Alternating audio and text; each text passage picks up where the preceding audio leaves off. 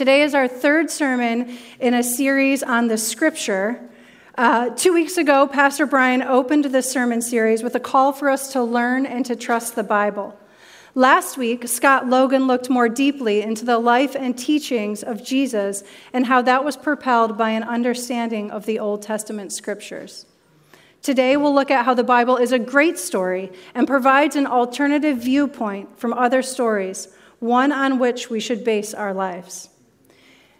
There are practice guides out in the lobby if you have not picked one up yet. It corresponds with each week that we go through this series, so please get one. It um, has information in here on how to practice this series in both community and individually. And I also want to remind you that if you have any questions about something that's brought up in one of the sermons in this series, or just questions in general about the scriptures that we haven't discussed over this course of the weeks, please send your questions to questions at yorkalliance.org. You can email them there. Again, that's questions at yorkalliance.org. And Pastor Brian or one of the other church staff will get back to you and address that. So, my grandfather growing up would tell us a story.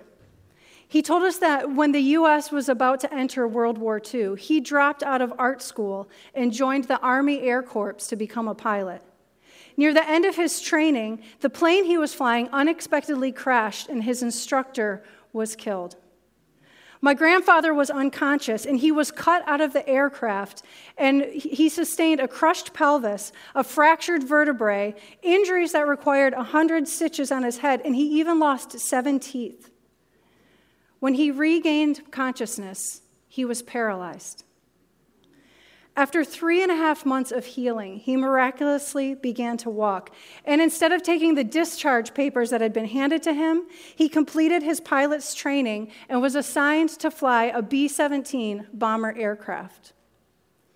As he was fighting in Europe, his plane was shot down by the Germans, and though he made a safe landing to save his entire crew, they were all taken as prisoners of war. The first camp that he was placed in had just had this great escape, and so the Germans were really cracking down on the prisoners, and there was no way for them to escape. However, the camps kept filling up, and so the prisoners were often taken on what were known as death marches. One march in particular, there was extreme snow and sub zero weather, and it brought death to many of the prisoners. My grandfather, however, grew up speaking some German and did what he could to engage with the German officers in order to aid in his survival. After 11 months as a prisoner, the war ended and my grandfather was liberated.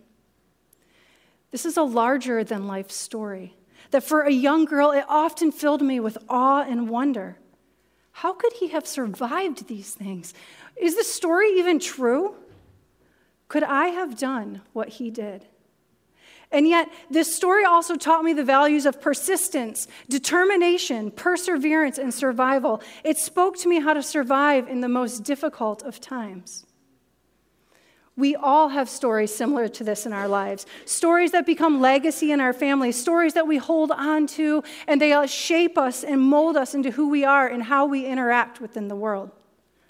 Some of these stories are small and they have little impact on our lives, while others are grand. And more often than not, as we tell and retell them, they become centerpieces in our lives, much like this one of my grandfather. And they help form our identity. Sometimes the stories that shape us are positive, uplifting, and sometimes they're a reflection of negative thoughts or events. The truth is that for most of us, we have stories in our lives that are a mixture of both the positive and the negative stories that are good and stories that are bad, stories that propel us, and stories that give us caution. Some we want to latch onto, and others we just want to push away. In fact, since the very beginning of time, every civilization or people group has sought to answer all aspects of life through story. From the great existential questions of who am I and where did I come from, to more personal contemplations what is my relationship to the people around me? And what do I do with that? My youngest son, who's the only one of my kids that was born over here at York Hospital, went through a time when he was around three or four and every time we passed the hospital, he would look up at the hospital and say in his little, little boy voice, Mommy, tell me how I got born. When he asked that question, I felt like for him it was more than just wanting me to repeat the story, but it was a question of meaning, of position and significance. He knew that was his hospital, not his siblings' hospital. They weren't born there. For him, as the youngest, the story of his birth, coupled with the presence of the hospital, helped him establish his significance and standing among his siblings. He is important too. That is his hospital and his story. As young people, we are all shaped by the stories of our family. They tell us how we got born, and they mold our understanding of the world around us and give meanings to words like comfort, security, significance, and relationships. But as we move into our teenage and young adult years, suddenly the stories of our families do not satisfy us, and we seek elsewhere. The voices of friends and advertisements and society at large play a greater role in our shaping. But underneath each of these stories, and whether we're conscious of it or not, our culture, the norms and actions and thought processes of the world around us are forming who we are and what we become. You see, the way our society is shaped and the stories we are told and we are faced with not only build us, but as we move through life, we need to reconcile all of the stories we have heard those which we have been told and those which we seek.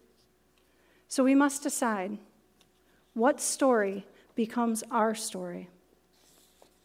Before we go into to today's passage, I want to talk a bit about what makes a good story. What is it that makes some stories continue to resonate with us and keep them at the forefront of our minds, that makes them timeless treasures? Is it the carefully crafted words that brings the tale to our ears? Or is it the adventures, like the swords clashing and the mountains climbed? Well, I think those things are components to good stories. I think there are two more important elements that make stories last across time and culture and history. The first idea is, is that lasting stories are transcendent. They, they, these are stories that push us beyond the human experience. They surpass humanly conceivable limits, expectations, and understanding. Stories that are transcendent in nature point to something beyond ourselves and give us something to hope for, to strive for, or a mystery to uncover. The story of Cinderella, for example, that came to us from Germany in the 1800s. And thanks to Walt Disney, most of us have a very specific version of that story in our heads of a plump fairy godmother dressed in blue and a lady that talks to mice. But the elements of that story are not limited to Western European culture. As a matter of fact, there are over 500 versions of that story around the world. The oldest known version comes to us from China, which dates back to the 9th century. And so you see, though the cultural context changes, the core elements are the same a neglected girl who moves from rags to riches, and good versus evil. So today we're going to look at how the Bible is a book or a library of books that transcends space and time, culture and politics, and is a complete story for us to enter into as readers in contemporary society. So, our first point today is the Bible is a transcendent story. The second element that, identif- that helps solidify a story in the canons of history is the element of personal application. So, this could come through identifying with a character, his or her actions. It could come through self reflection, like this little nudge in our souls that says something needs to change. This could be a moral element written into the story. And traditionally, actually, throughout history, all stories had were told for a moral component. It's only relatively recently in society that we have stories for mere entertainment and no moral. So, our second point that we'll look at today is the Bible as a personal story. And then it is this coming together of transcendence and personal application that gives a story power. It's this intersection of a story pointing to something so far beyond us that we stand in wonder, yet speak so personally to our hearts that we can't help but be changed. Which leads to the third point we'll talk about today, and that's the Bible as an alternative story. So today we're going to be in the passage of Luke chapter 4. And as you turn there, Luke chapter 4, verses 14 through 30, I'm going to give you a little context for our story before we read it. So the Jews at this time were living under Roman rule, their empire was expanding. And by the time we get to Luke chapter 4, most of the Middle East, Northern Africa, and Europe were subject to Roman rule. This was a pervasive and ever strengthening force that one would not want to mess with. The Jews had very little autonomy in terms of their everyday life. They were subject to the authority of Caesar. They had to pay him taxes and submit to anything he wanted. Life was difficult, unfair, and unjust. My sense is that the people were tired. They were clinging tightly to the one area that they were allowed to maintain. That was their religion. They were allowed to practice how they wanted as long as they did it peaceably and did not fall out of line with the Romans. But even as they tried to do this, the Romans could do whatever they pleased with the Jews. I imagine this was a great time of political tension, nervousness, and fear. The Jews might have felt like that as long as they kept their heads down and served their God and obeyed the Romans, however spiteful they felt in doing so, they would survive. And yet, this unsettled feeling created a longing in them for the coming and promised Messiah. They were eagerly looking for him, and though he lived among them, they did not see him. This coming Messiah we know is Jesus, who is roughly 30 years old at the start of our passage. He was raised in this society with this tension and with a people that stuck together and intentionally set themselves apart from other people. So Jesus had been baptized by his cousin, John the Baptist, who had prepared the way for him to come. When Jesus was baptized in Luke chapter 3, the heavens opened up and the Holy Spirit descended upon him in the form of a dove a voice came from heaven, the voice of God, his Father, who said, You are my Son, whom I love, and with you I am well pleased. Immediately after the baptism, Jesus was led by the Holy Spirit into the desert where he was for 40 days.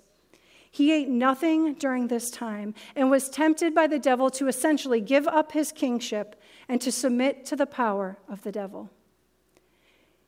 Yet Jesus stood firm on the foundation of the scripture that he knew, and he didn't fail.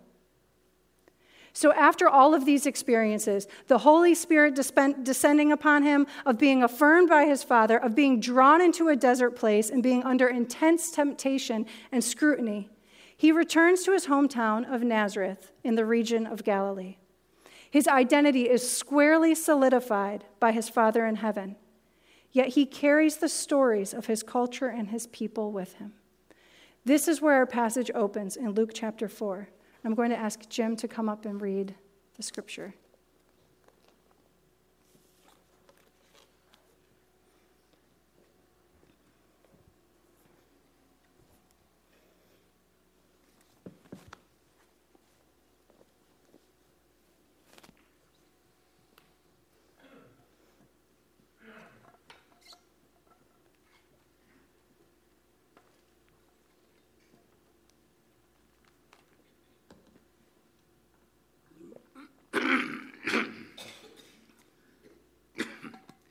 Luke chapter 4, starting in verse 14.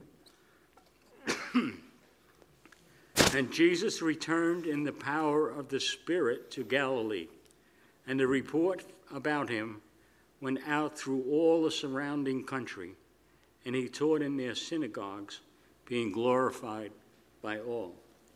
And he came to Nazareth, where he had been brought up, and as was his custom, he went to the synagogue on the Sabbath day, and he stood up to read. And the scroll of the prophet Isaiah was given to him. He unrolled the scroll and found the place where it was written The Spirit of the Lord is upon me, because he has anointed me to proclaim good news to the poor. He has sent me to proclaim liberty to the captives and recovering of sight to the blind, to set at liberty those who are oppressed, to proclaim the year of the Lord's favor. And he rolled up the scroll and gave it back to the attendant and sat down. And the eyes of all in the synagogue were fixed on him. And he began to say to them, Today, today this scripture has been fulfilled in your hearing. And all spoke well of him and marveled at the gracious words that were coming from his mouth. And they said, Is not this Joseph's son? And he said to them, Doubtless you will quote me this proverb Physician, heal yourself. What we have heard you did in Capernaum, do here in your hometown as well. And he said, Truly I say to you, no prophet is acceptable in his hometown. But in truth, I tell you, there were many widows in Israel in the days of Elijah, when the heavens were shut up three years and six months, and a great famine came over the land. And Elijah was sent to none of them, but only to Zarephath in the land of Sidon, to a woman who was a widow. And there were many lepers in Israel in the time of the prophet Elisha, and none of them was cleansed, but only Naaman the Syrian. When they heard these things, all in the synagogue were filled with wrath. And they rose up and drove him out of the town and brought him to the brow of the hill on which their town was built, so that they could throw him down the cliff. But passing through their midst, he went away.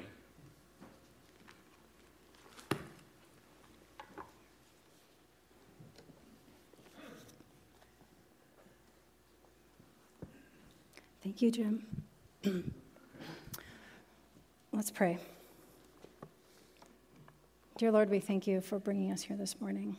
We thank you that it's not an accident and that you want us to hear the words is, these are your words, Lord. This is your scripture. Pray that you will grow the seeds that you have planted in our hearts today. I pray that we will go out a changed people. We thank you for your love and your care for us, and we thank you um, that your hand is always extended to us. We love you, Lord. In Jesus' name we pray. Amen. So, Jesus here is full of the Spirit.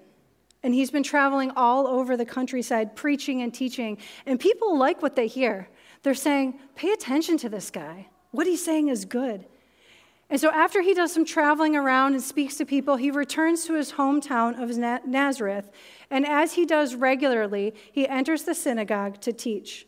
So, what he does here is pretty normal for a teacher back then. He stood up to read from a scroll that was handed to him, and then he sat down to teach from the scripture. The eyes of the hearers were on him because they were waiting for a good word from him. They, they were eager for him to teach. And yet, we'll see as we unpack this passage that everything gets turned upside down in only a way that God and the gospel of Jesus Christ can turn things upside down.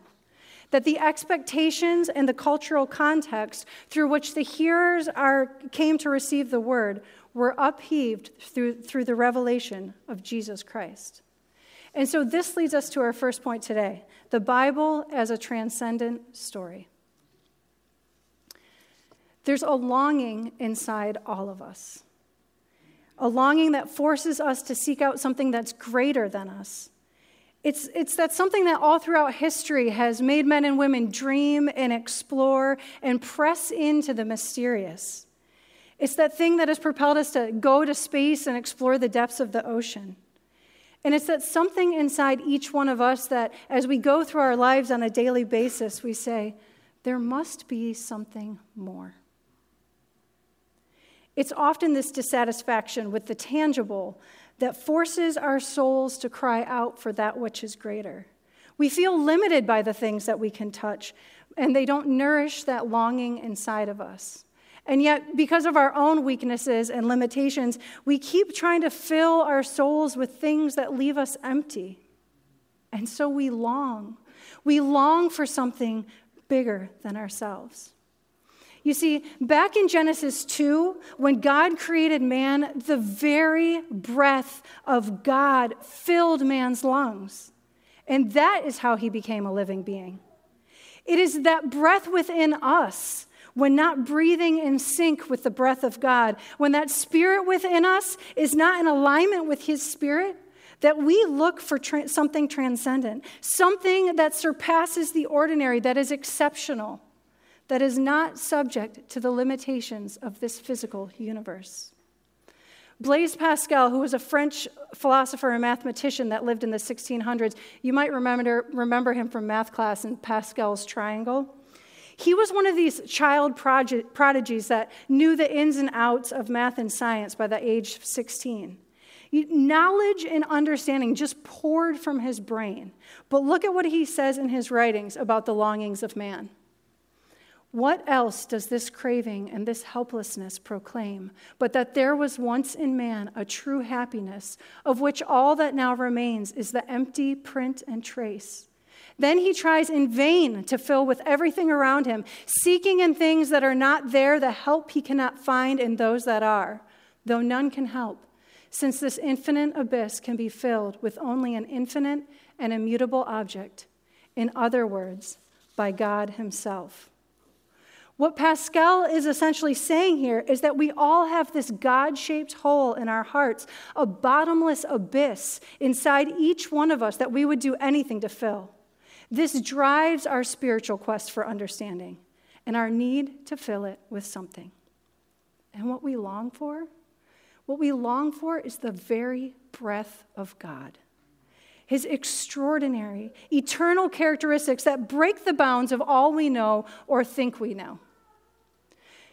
The Bible says that Jesus was with God from the very beginning of creation.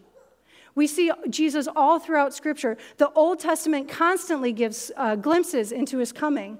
And of course, Jesus is in the New Testament. Even in the book of Revelation, all of heaven is crying out, Holy, holy, holy, Lord God Almighty, singing those praises both to God and to the Lamb, Jesus.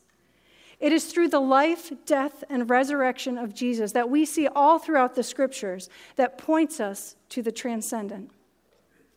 So we see here in this scripture in Luke chapter 4, when Jesus enters the synagogue, the Jewish hearers had that longing inside of them. They wanted a good word that would feed their souls and give them a, a glimpse into something greater than the situations they were in.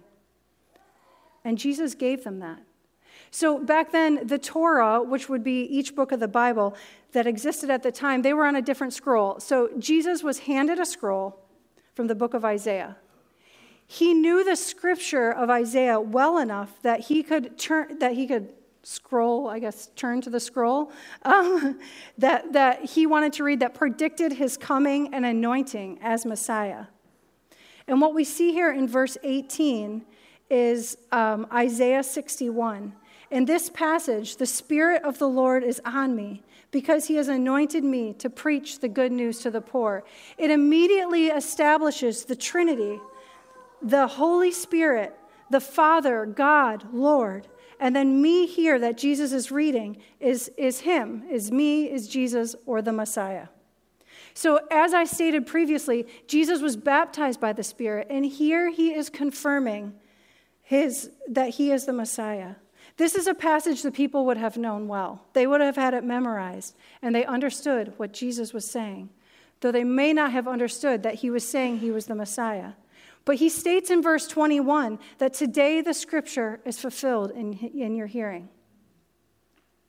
As Jesus goes on to teach the passage he had just read, the words that the people heard were gracious and fulfilling and encouraging to them.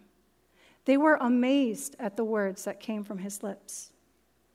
You see, there's something about the way that Jesus taught this scripture that was giving the hearers a picture of something greater than themselves, something that suggested mystery, something that was transcendent. And because Jesus was filled with the Spirit, The power of the Holy Spirit was in him and working through him and opening his words and opening the hearers' ears so they could sense this level of transcendence. And at first, that was enough for him. They were amazed and they nodded their heads in agreement. But then something happened and the dynamic in the room changed. The people started to question the validity of Jesus. Isn't this Joseph's son? They asked. It's easy for us to read this story today and criticize the response that the people had. We wonder how could they have been so blind and why were their hearts so hard? But I think it's important for us to remember two things. And the first thing is that they did not have the complete story like we do. They hadn't yet witnessed the death and the resurrection of Jesus. And they did not have the Bible written in its entirety, nor did they have centuries of scholarship, reading, and interpretation like we do today. But I think the second thing we need to remember that's probably even more important is that the hearers are not much different than ourselves. So we're not wearing linen robes today, and we're not going home and pulling our water from our wells, right? Our living conditions are different, but our hearts are the same. We are subject to the same sinful conditions of our hearts as they had in theirs. We're subject to the same joys, the same sorrows, and the same blinders that they had. So we, like the Jewish hearers, come to the story with our own lens, hoping to hear exactly what we want to hear. Which leads us to our second point the Bible as a personal story. So, as I said, great stories give us a taste of the transcendent, but they also have a value for the reader on a personal level. There's something that the reader can resonate with, and this can come through the storyline, the character, or an overarching moral. And so, a good story takes us from something which is greater than life itself something outside of us, and forces us to reflect upon ourselves. It becomes a personal story. In verse 22, the people start to question Jesus' authority and the way he's talking. They recognize Jesus as someone they grew up with. The boys played in the fields with him, they know his mother and father. So this story is also paralleled in Matthew 13 and Mark and Mark 6. And in both of those passages, the questions that the people are asking are expanded upon. They say, Isn't this the carpenter's son? Isn't his mother's name Mary? And aren't his brothers James, Joseph, Simon, and Judas? Aren't all of his sisters with us? Where then did this man get all these things? And Jesus, in his way of knowing what people are thinking and saying, responds to their questions with a proverb. In verse 21, he says, Surely you will quote this proverb to me Physician, heal yourself. Do here in your hometown what we have heard that you did in Capernaum. Jesus here is saying, You don't want to believe what I have to say unless I can prove myself to you. You want miracles, you want to be healed, then you will believe. You can't just hear my words and believe. And so Jesus, he doesn't give them miracles. Instead, he gives them two stories. He takes these stories that they know and he turns them upside down. And then he forces them to look at their own hearts. So, as I mentioned earlier, when we hear a story, we often come to it with our own cultural context, and we often anticipate how the story will end based on what we know of who we are and our position in the world. So, these hearers in Luke chapter 4, they wanted a story about them. They wanted a story about how they would be blessed by God. And in fact, I think they wanted Jesus to affirm that he was one of them, that he was who that he was who they wanted him to be. And yet, Jesus, through these stories, sets himself apart and then he rocks their thinking. In verse 24, in verse 25, he says, I assure you that there were many widows in Israel in Israel in Elijah's time. And when the sky was shut for three and a half years, and there was a severe famine throughout the land, Yet Elijah was not sent to any of them, but to a widow in Zarephath in the region of Sidon. And there were many in Israel with leprosy in the time of Elijah the prophet, Yet not one of them was cleansed, only Naaman the Syrian. You see, both of these stories are about God's intervention in time of need. One takes place, the one with Elijah, during a severe famine, and how God provides food for a starving and desperate widow. God met her physical needs. And then the second story, the story of Elijah, is a story of physical healing from leprosy, or it could have been any number of skin diseases that were prevalent during the time. God healed Naaman's body. And so, what these two stories have in common is the underlying idea that God cares for all people, that his work is outside of just one nation, the Israelites. These stories show how God healed the pagans. The pagans were people who did not believe in the one true God. And God chose to heal the pagans during this time when he could have healed any number or saved any number of Israelites during the famine. So you see, Jesus here at the very beginning of his ministry is making a proclamation that he is here for all people. And this baton is carried throughout the New Testament. And even after the death and resurrection of Jesus, Paul is tasked with bringing the gospel to the Gentiles. But what happens here in Luke chapter 4 is that the Jews who are listening to Jesus become infuriated. They don't want to think that their God is the God of all people. They want their God for themselves. They want God to work on their behalf in the way they want Him to work. Remember, they're under Roman rule, and many of them are intentionally distancing themselves from the world around them. They are staying within their bubbles and practices and not engaging with society. They have closed themselves off to protect themselves and their people.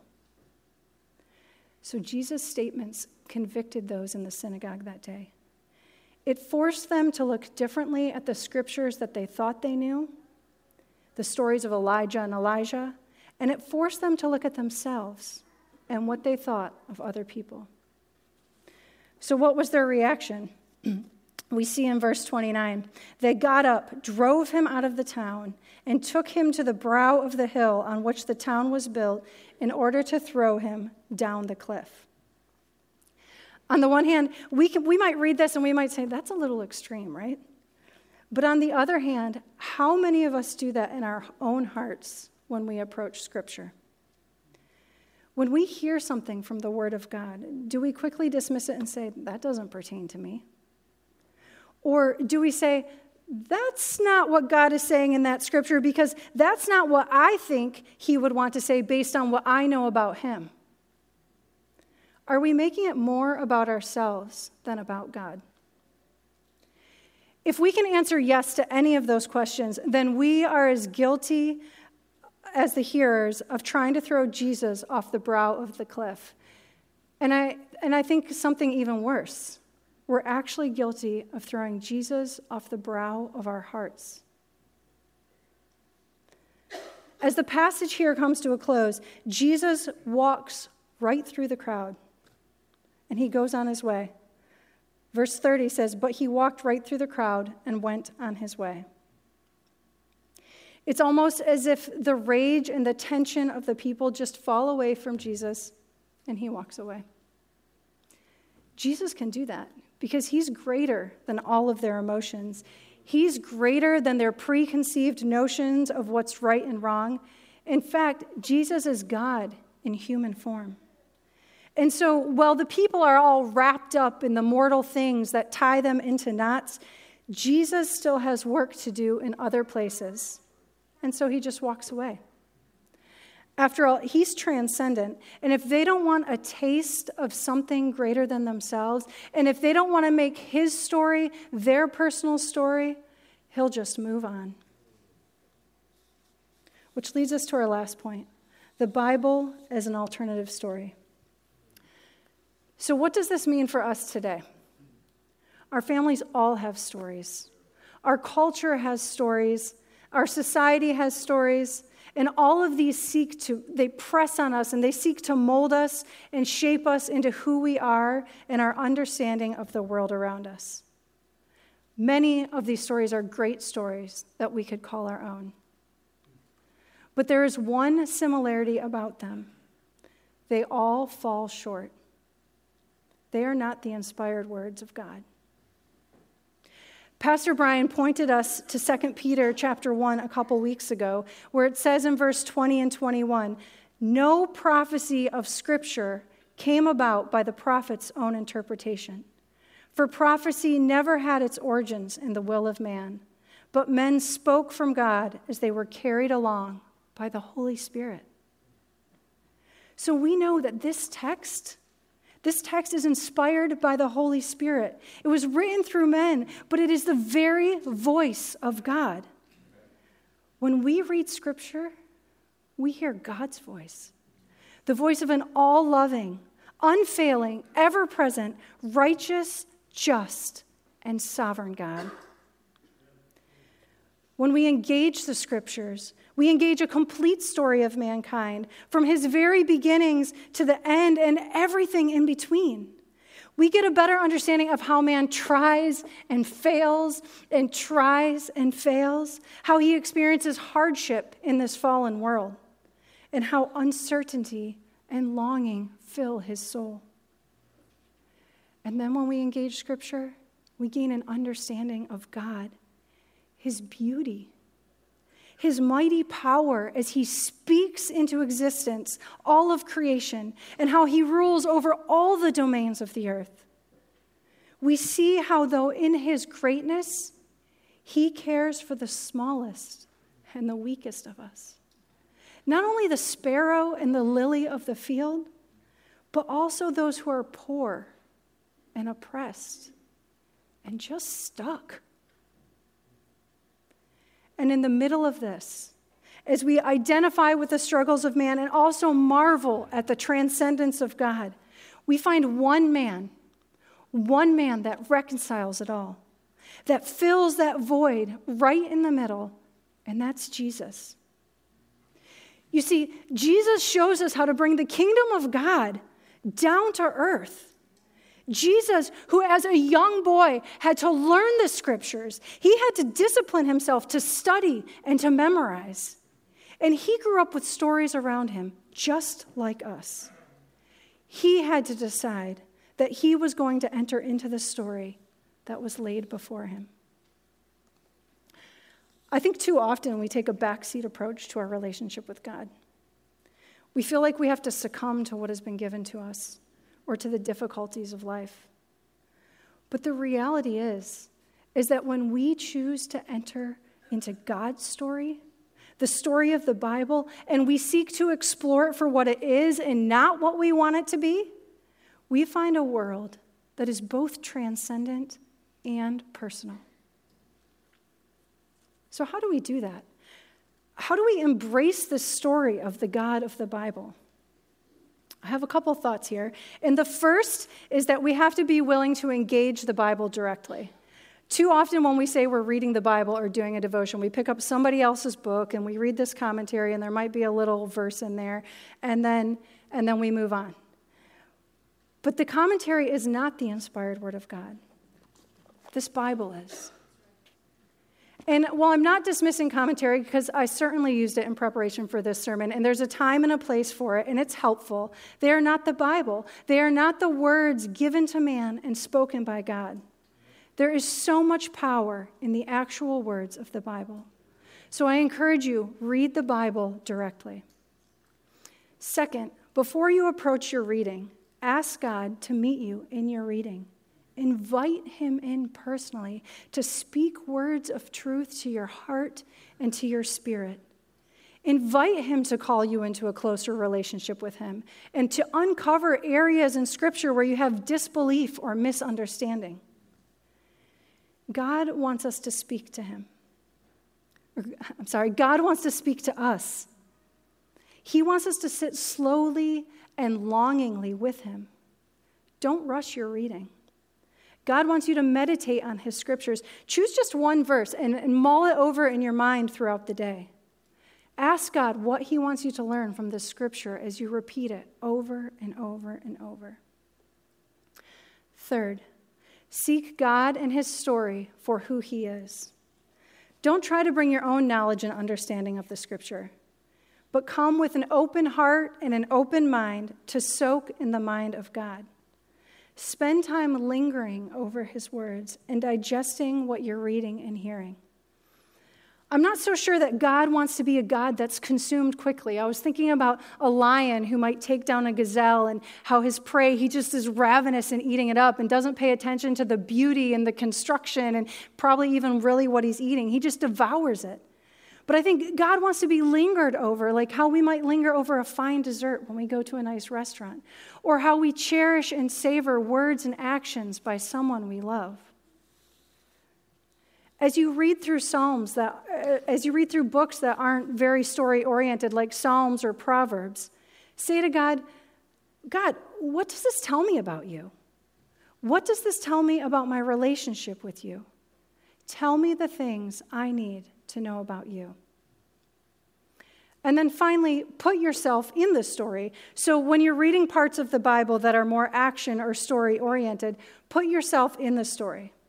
Don't read it as an outside bystander, but imagine yourself there. For example, if you're reading the story of David and Goliath, imagine what it would have been like to be one of those Israelite soldiers trembling with fear and watching a little boy like David walk up with courage and confidence and slay a beast. If you're reading stories about Jesus, like the passage we read today, Think about what would it have been like to sit in the synagogue. Pretend you are someone sitting in that synagogue, listening to someone from your hometown speak the way Jesus was speaking, with words of grace and instruction. What would it have smelled like in that synagogue? Who else would have been around you? What were your worries? What are your joys? And how would you have reacted if you had heard his words? What would your response have been? And so I challenge you what is your response today? Today, we are sitting here engaging the Word of God, and we have a choice to respond. We know that this story is God's story, the most perfect story, inspired writing by the very thoughts of God Himself. It's expressing His heart and pointing us to His transcendence of Jesus. And yet, the Bible speaks so profoundly to our hearts we can't help but be changed. So the worship team is going to come up, and in just a minute, Pastor Tim is going to lead us through communion today. And so we have an opportunity at this time to reflect upon the position of our hearts toward the story of God. Do we take this story and just layer it upon layer onto the many other stories in our lives? Or do we choose to make this story our story and allow it to transform our hearts to be more like Jesus. Thank you, Lucinda. As we engage the story of God's Word, particularly the story of the cross, uh, I'm thankful for what God is doing in our hearts, shaping that story of God's grace in us. And part of that is through worship, as, as we have been worshiping